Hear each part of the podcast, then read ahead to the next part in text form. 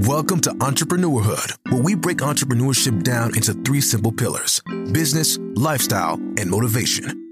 Our goal is to use our personal experiences as industry leaders to guide and inspire young entrepreneurs to see the lesson in every challenge. Because we understand that companies don't succeed, people do.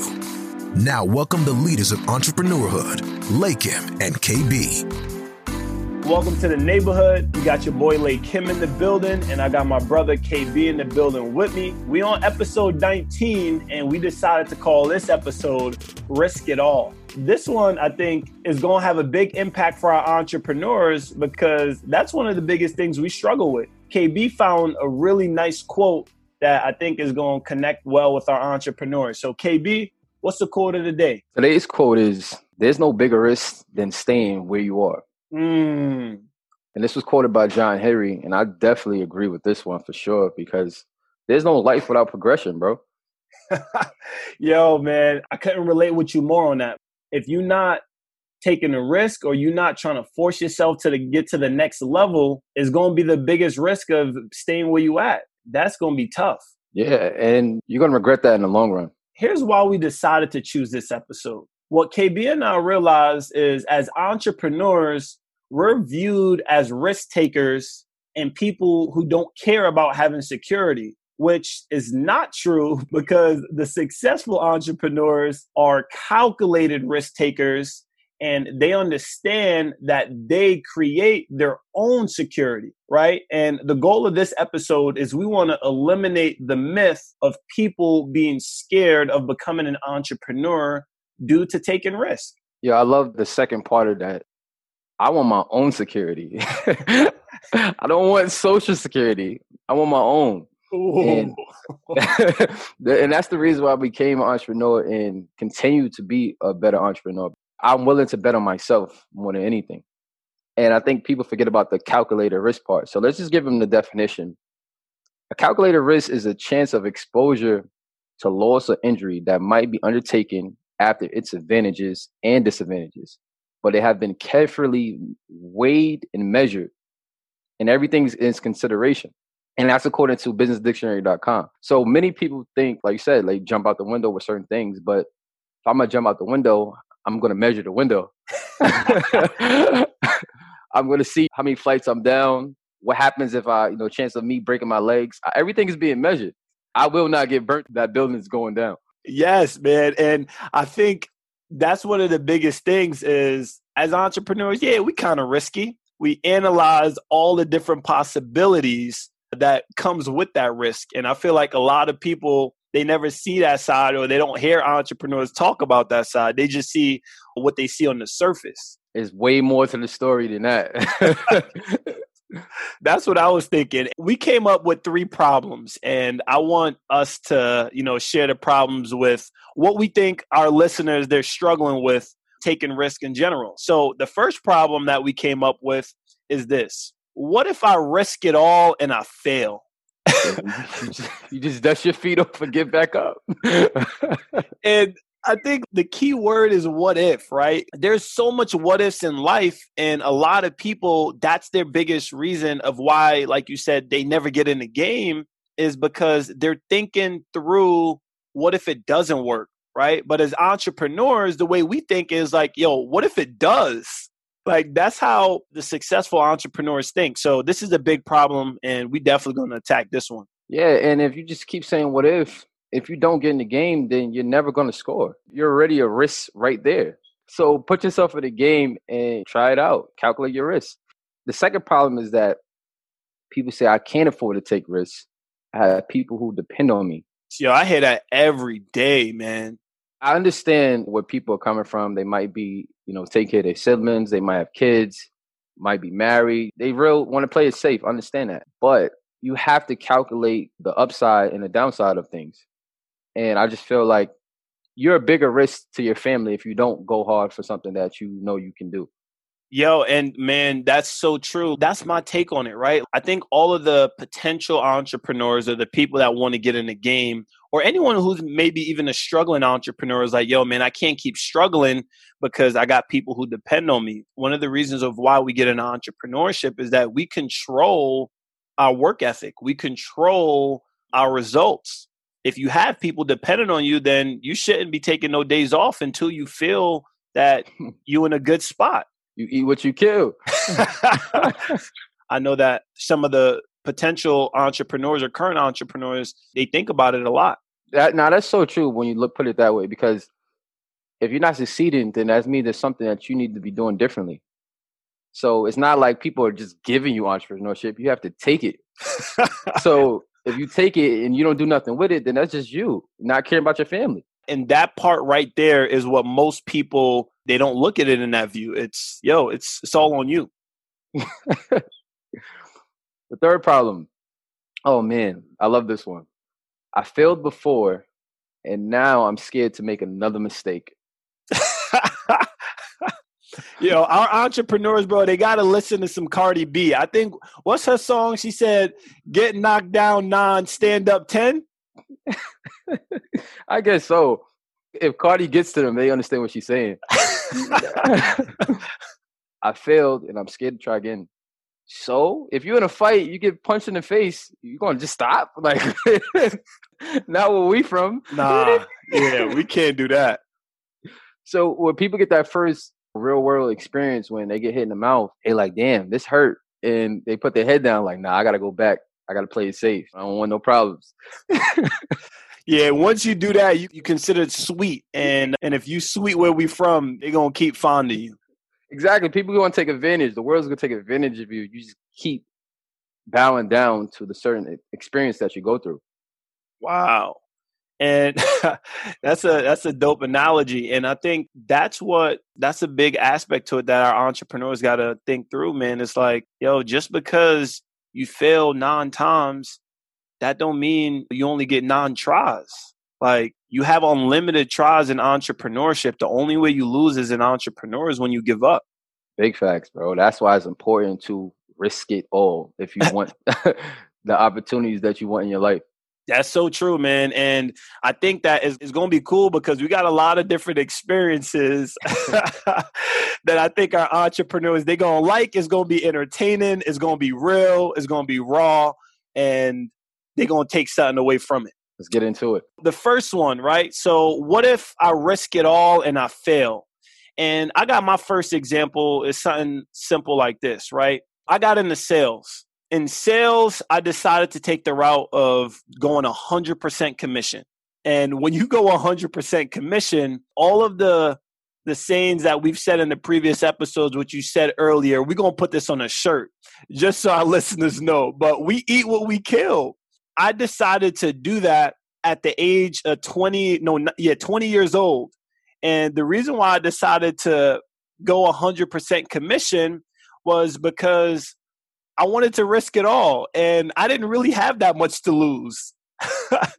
so exactly, and yo, I can't tell you how many times I have a lot of young people that I interview and it was like, Lee Kim, what if I don't make a sale? Like, I can't afford to lose what I have. I'm like, bro, you're not, you're 21, you're 20. Like, what do you have to lose? I get it. Like, I get it, bro, that people might be in different situations, but bro, at 21 and 20 years old or 22, you don't got that much to lose. Probably don't have nothing in your name. what are you losing? Going out to eat with your friends or Ubers, you're not losing anything at 20. That's what I'm saying. So for me, what I understood was I was paying for a premium up front, right? And what I mean by paying for a premium up front was I was paying for the opportunity that I was going to be going down a route that no one in my family or friend group was, you know, taking at that time other than you obviously and I was going to put myself in a position that I wanted to learn the skills that was going to set me up to make a hundred thousand dollars a year. But in order for me to learn that skill sets, I got to bet on myself. And getting in a hundred percent commission sales, I was scared, but then at the same time, I was like, "Yo, Lakim, it's either you learn this skill set now, or you get a normal job and you be average like everybody else." And I, I refused to take the average route because I knew that I wanted the upside of, yo, what if I get good at 100% commission sales? If I get good, I can make $50,000 this year at 20, 21 years old. And I end up doing that. And, uh, and it was a really cool experience because I just weighed out my options. It was either I mastered those skill sets and make a, a ridiculous amount of money, or I'll learn the skill sets, don't make any money, and go get a different job. So I got a question for your first sale. How long did it take? I was a different breed. And and the only reason why I say I was a different breed was because I studied more than anybody that I knew. So when they gave me the blueprint, right? Anytime you get into sales or commission sales or you got to read a script, they give you time to study. And then most people, when they come in on their first day, they still don't know their script. They don't know like anything about it, right? Or they just have the skeleton of it. They don't got everything involved in it. So if you were to take a guess, right, bro, how much of the script do you think I knew on the first day? How much of the script do you think you knew on the first day? How much of the script do you think I had memorized on my first day? I say about half. Hell no, I knew everything, right? I came out the game swinging because I was like, I wanted to prove to myself that if I was going to risk it all, that I was going to put in the effort and the work ethic that it took to win. So my first day, I knew the whole script from top to bottom. And my first day doing 100% commission sales, my first day on the job, I got a sale. And the only reason why was just because I was a phenomenal student because I wanted to win big. And that's key. What was you uh, selling at the time? So I was selling cable, internet, and home phone for Verizon in Philly. So it was just the basic necessities that I knew people needed.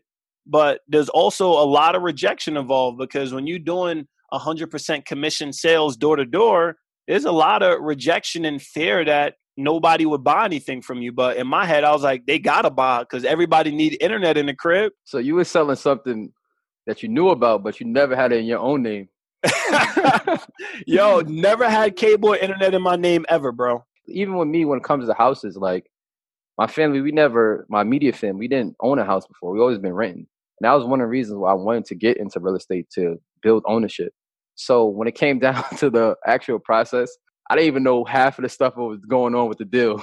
I just knew how much I was getting paid. And that's and, all that matters at the end of the day. I used to service my client, and I used to service my client through YouTube. He'll ask me a question. I'm like, yo, I don't even know what this means. I go to YouTube, look it up. I bet, hit him back. And he's like, oh, yo, he's like, yo, you're so great at responding. Like, we can always reach you. I'm like, yo, I have no other money, no other client on the line. So, but he didn't know that. But I just like, I had to play the part. It's just one of those things where you have to put yourself in position, and the preparation is key. So, me being prepared my broker didn't really help me give me any type of training. So everything I had to learn was on my own. So that was my take on me risking it all. I'm like, well, I'm here now. I have a person in front of me who's relying on me. He thinks I'm it. He think I've been doing this for years. Then I just got to risk it all. so, all right, I got a question on that. What about whether real estate or personal training? Have you had any situations that you had to analyze a situation and then say, all right, it's either I'm going to put all my time and effort into this particular task or this particular client, and the result would be either we get the desired outcome or I get nothing out of it in the short term. Do you have any other situations that kind of come to mind? Definitely. Like the first year I started training and called myself KB the trainer. I was training outside. What year was this?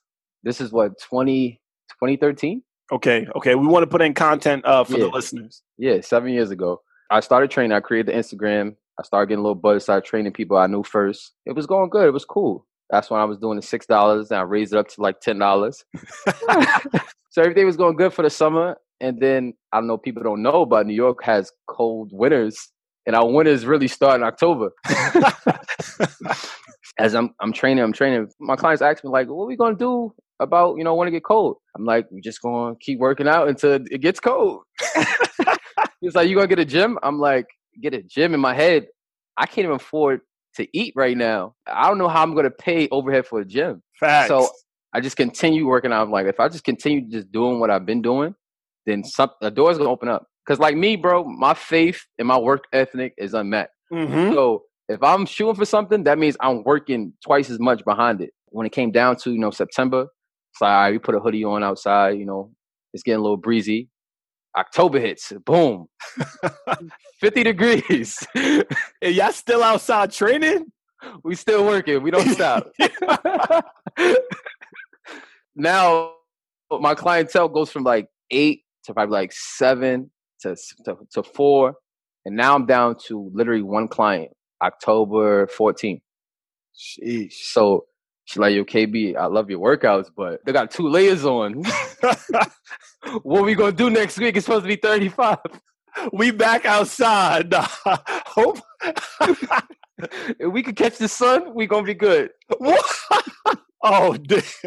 Now it's a point where it's like, yo, it's mad cold. And I'm like, and I'm freezing by just standing there and telling them what to do. So I'm like, yo, this is not, this can't work. I have to do something. It was up to the last day where I said, all right, yo, this is the last day, and I'm gonna just try to figure something out. I get a phone call. Kid you not. Next day, my boy H, Handsome Kelly. He's like, yo, bro, I work at IS8, which is the middle school where I was training at, next to where I was training at in Jamaica. He said, I'm working with the program director for Beacon, and she's looking for a fitness program. Would you be interested? I had to put the phone down for a second, like, yo, yo, started screaming in silence, like, yo, God is good. I said, yeah, of course. we can set up the meeting. I already knew what was going to happen.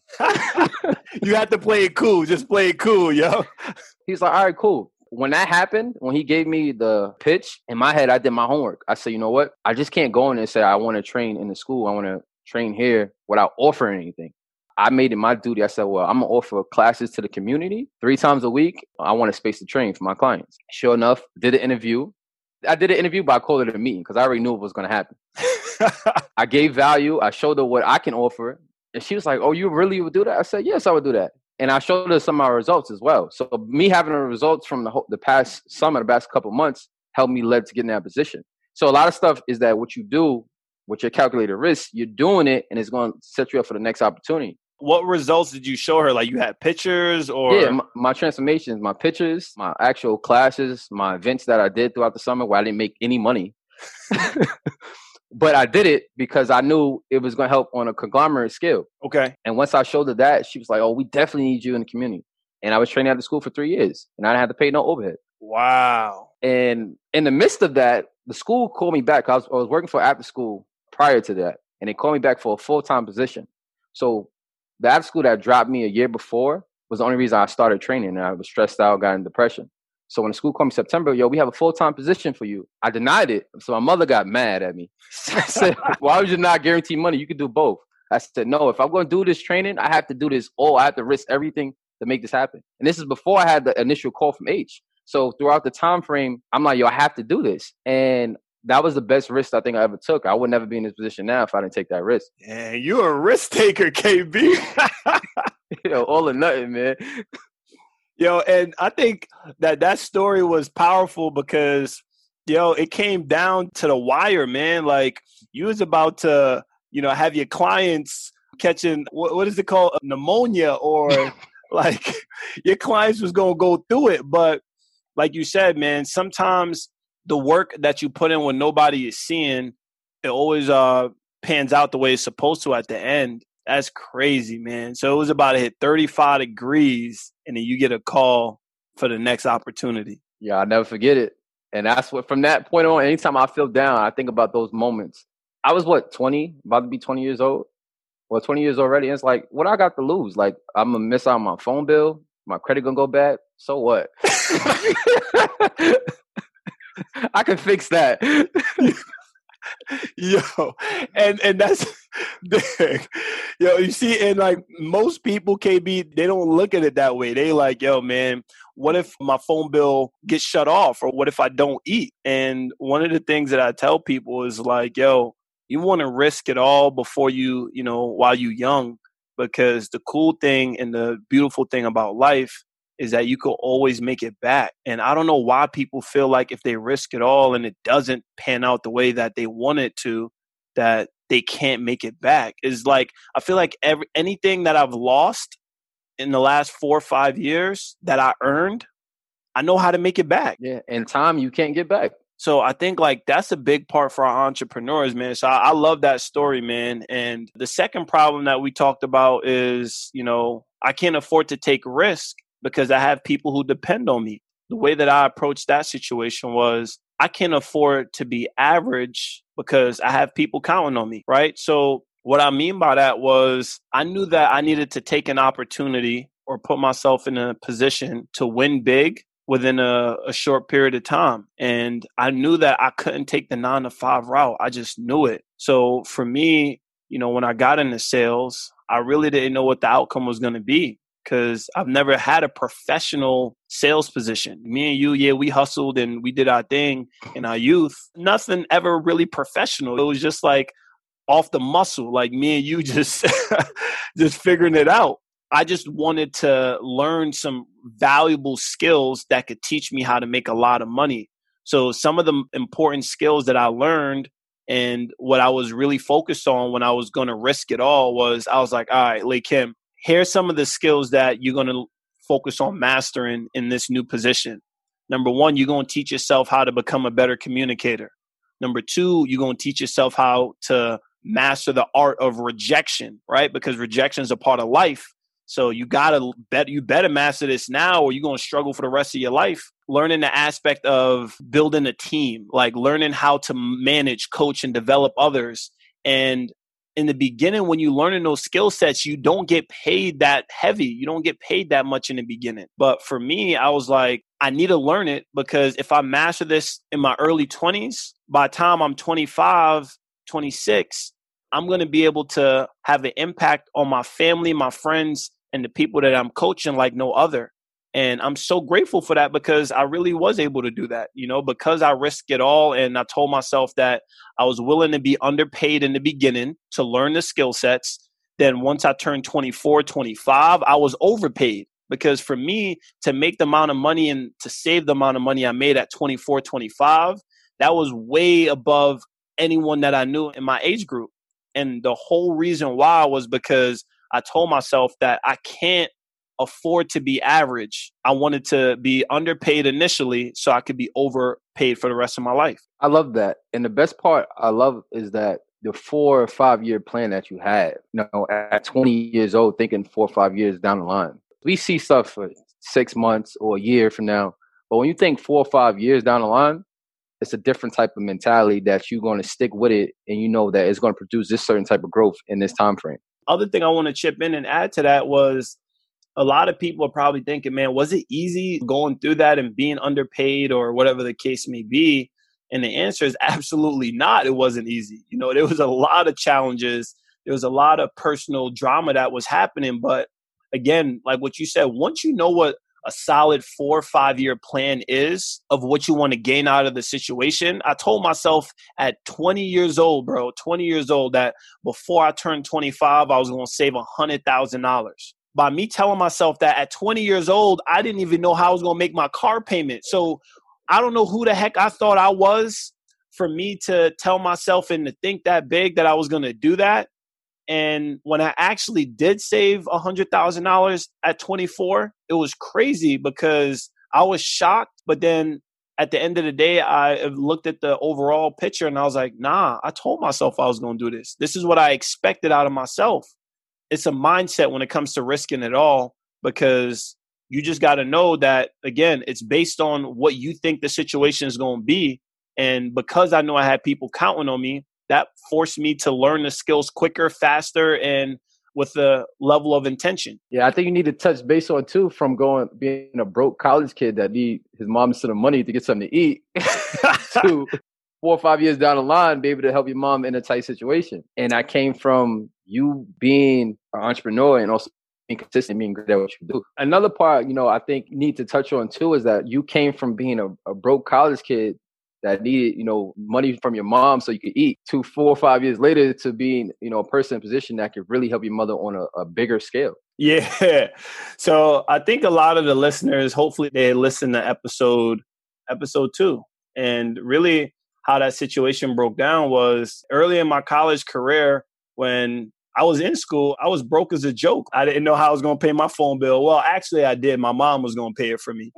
um, and I didn't know how I was going to pay my car payment or my car insurance. And eventually, when I stopped playing college ball, I just started working. And then there was still times where I, I didn't know how I was going to pay my bills, and my mom always looked out. And then fast forward to 2017, the roles reversed.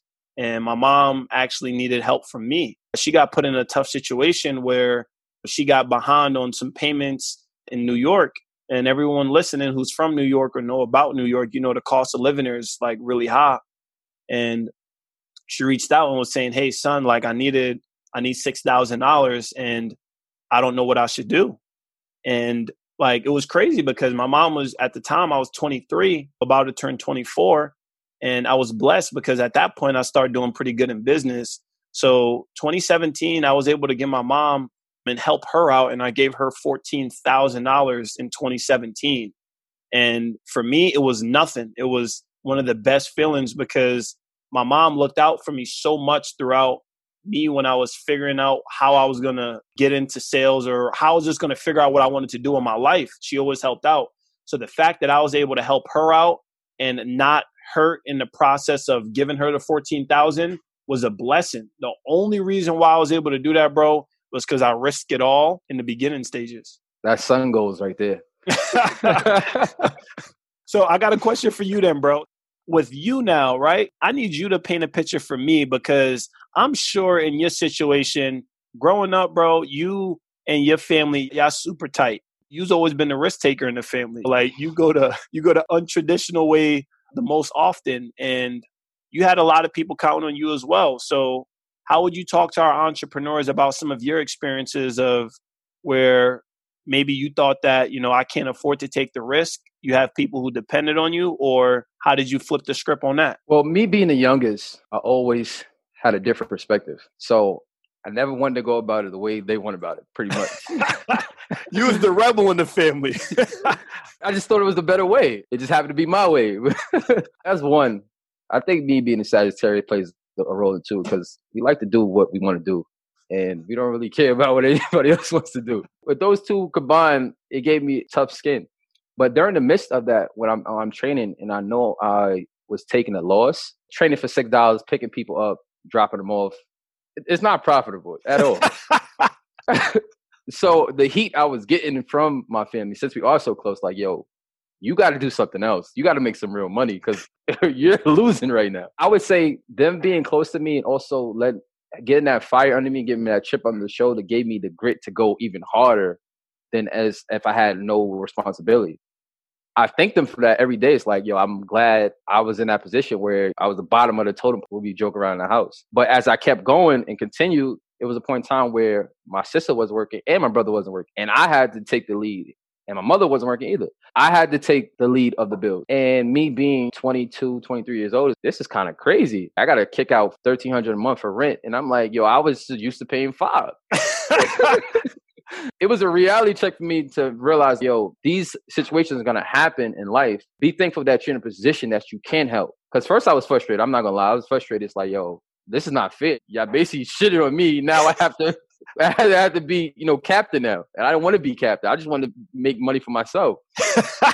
That's the thing about entrepreneurship. It's like it's so many different stages of it where it affects you and everybody else around you it's important to take that risk, that calculated risk, and realize, yo, what can I gain if I actually do this right? All it takes is, you know, a couple yeses.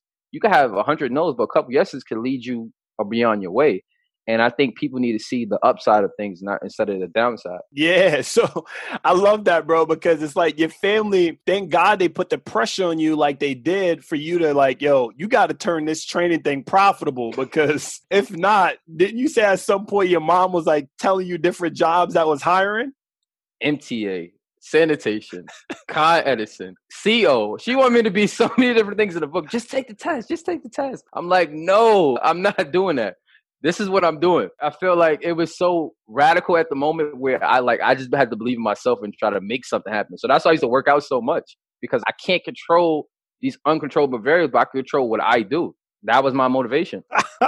I think like that's what I want the listeners to understand when it comes to this problem because I think this one might be one of the most impactful problems because I hear this so many times when I talk to people. I'm coaching young people and anyone that might have a, a kid or a kid on the way or siblings like you said that they have to take care of i think they use their siblings or the people that are dependent on them as an excuse of why they can't get into entrepreneurship. And you and me and all of the other successful entrepreneurs, we use it as a way of why we have to figure out entrepreneurship.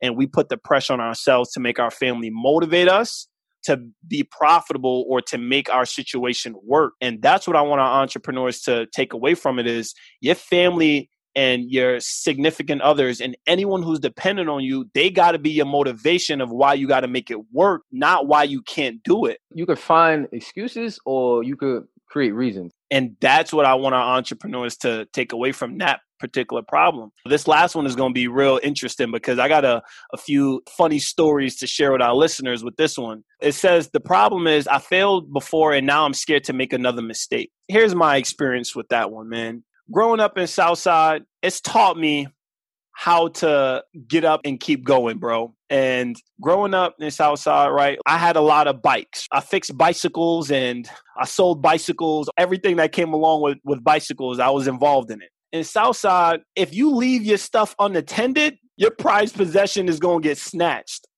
I don't know if you remember this, but at one point growing up, when we were like, what, 10, between 10 and 12, I think I had like seven or eight bicycles. When it came down to the situation, any one of our friends who needed a bicycle, I was like, yo, come talk to me. I got one for you. Just bring it back at the end of the day. I was doing Uber before Uber was even around, just the bicycle version. At one point, I had six or seven bicycles, and within a month, all my bicycles were stolen.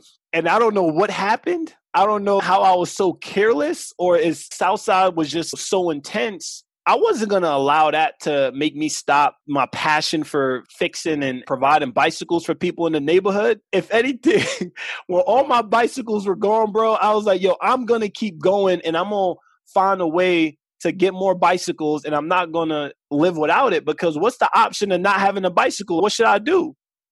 you got to walk. I wasn't trying to take that option. I wasn't going to allow my mistakes and my failures of me having a lot of bicycles and people stealing them from me to discourage me to continue to do what I enjoyed at that moment. And as a kid, I, I really enjoyed that. So I found all the ways of why I was going to figure it out. And I know that's a silly and a weird example, but for me, that was probably the most important thing in my life when I was that young. So, how did you overcome? What did you do? So I start grinding even harder. So what I did was I started chaining up my bikes. I started spray painting them. So then that way, if someone stole my bike and I caught you in the street, and I was like, yo, nah, bro, that, that's my spray painted bike. So now we're going to have to fight because I got to defend mine. there you have it. if you fail, you have to reprogram, rearrange, redirect your antics. So if you do catch somebody in the hood with your bike, you can catch them. I'm telling you, bro. And I'm not gonna lie, there was a couple times bikes that was stolen from me, I end up finding them back because I tagged them and I saw someone slipping. I was like, yo, bro, you gonna have to get off that bike. It was like, wow. I was like, that joy is mine. You See that spray paint? That's my spray paint. It worked, bro. And it's part of success. That's what we want to understand is that if you're a true entrepreneur, you will realize that failing is part of the journey. I don't have a bike story, but I mean, real estate agent training, I both wanted to quit. I felt like a failure both lanes. Real estate more, where you're working with people, and I was working with this guy for months. It's sad that I had to work for him for months. It wasn't profitable. I just started, and I was hungry, and I was, you know, doing phone calls, doing my cold calling. He's a, you know, person I picked up. It was actually from Zillow. So I'm like, okay, cool. He's like, I want to see this type of house in this neighborhood. And it was in the neighborhoods he wanted to see was, you know, in our backyard. South side, it was, you know, Springfield, Laurelton, Jamaica.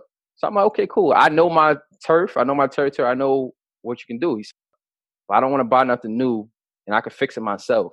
So in my head, I'm like, let me just be in front of him so I can have some type of experience. But at the same time, every house I showed him, he always had an excuse. Either, oh, this costs too much, or I could do this myself.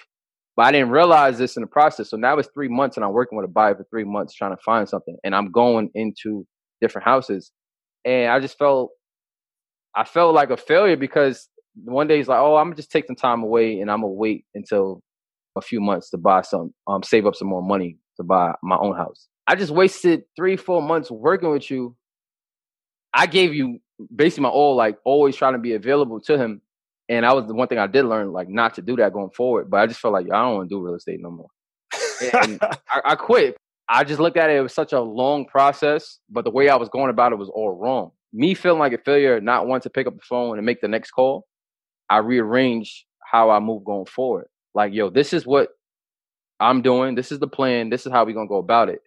And I'm not going to let you waste my time like that because my time is valuable. And I think if I would never did that, I would never be who I am today. I sold probably like over three million in sales for real estate now. Sheesh. And I actually have two deals about to be in contract going forward. So it's like if I would have took that situation and wrapped it up in my got all my feelings and say, yo, I quit real estate, then I would never be where I'm at today.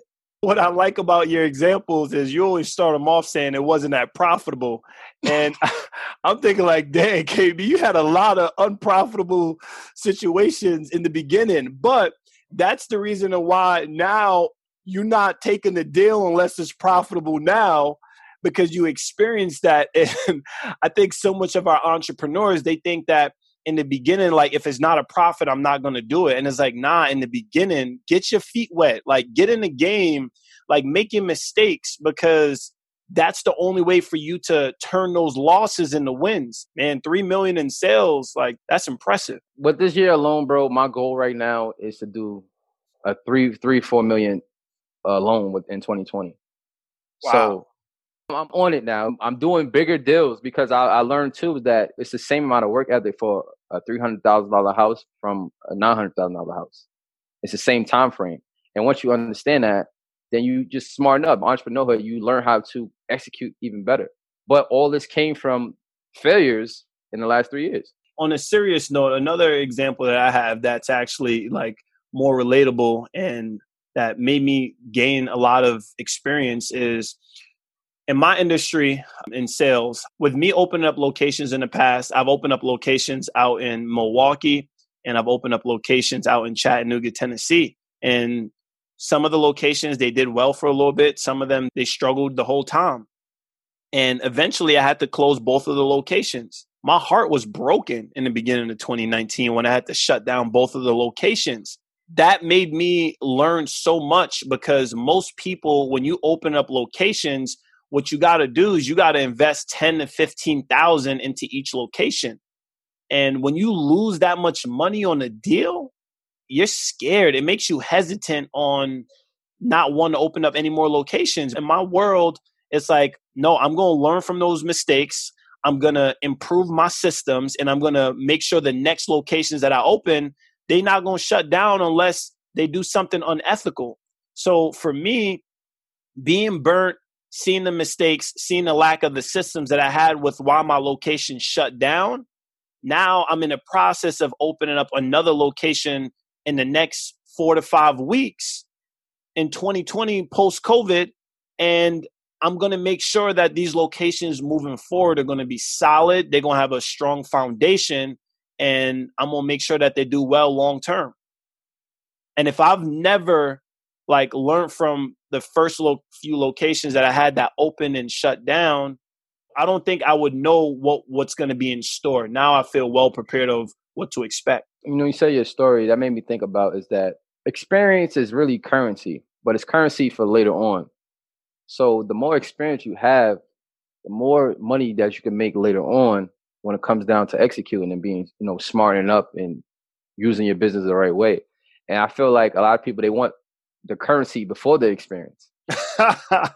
but you need the experience to get the currency. Yo, man, that's going to be quotable. Again, I think that one right there, I've never thought of it that way, but when you bring it all together, it's like, yo, that's really what it is. You can't get to point point B without first having a point A. And I think sometimes people they just try to jump and skip a step. In business, there's levels to it. Facts. So we're gonna get to the solutions and, and the different keys that we have for you guys. So one of my first solutions is really simple, but it's really effective at the same time. Set up a, a vision board. This is for people that's not in the game of entrepreneurship, and it's always these what if people, like what if happens. If you set up a vision board and you stick to that, and you got to put your faith out there first. Whatever you believe in, you have to have faith in order for things to happen.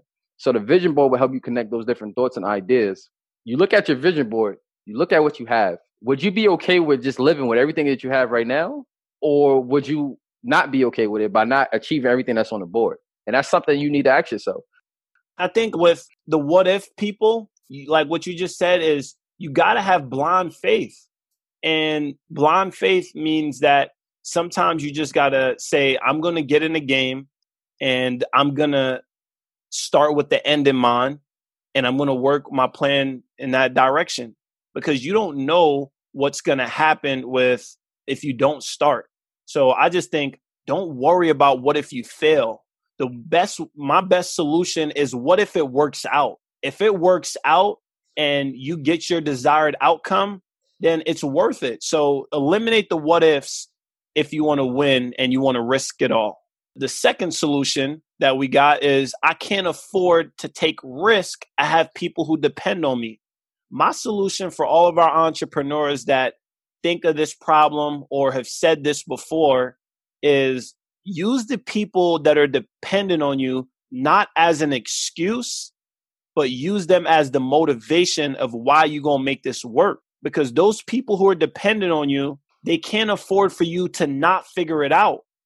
So you got to have the mindset that you're going to figure it out because as an entrepreneur, it's all based on you. You are your security as an entrepreneur. My takeaway is simply what we already stated is calculate the risks. What can I actually lose and what can I actually gain? What's the chances of this actually happening? Do your homework, do your research, talk to other people that's in this position or have done what you're trying to achieve already. Like you have to do the literal things and not just say, well, I don't know, it's gonna be too much of a risk. And it's like, yo, your family is only gonna get bigger, food is gonna be more expensive, clothes is gonna be more expensive. So if you're not progressing, you're digressing.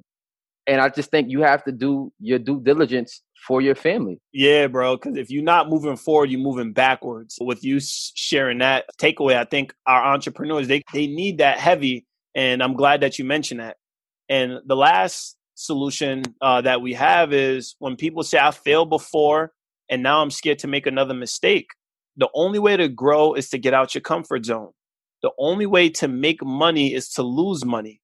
And you got to be okay with that.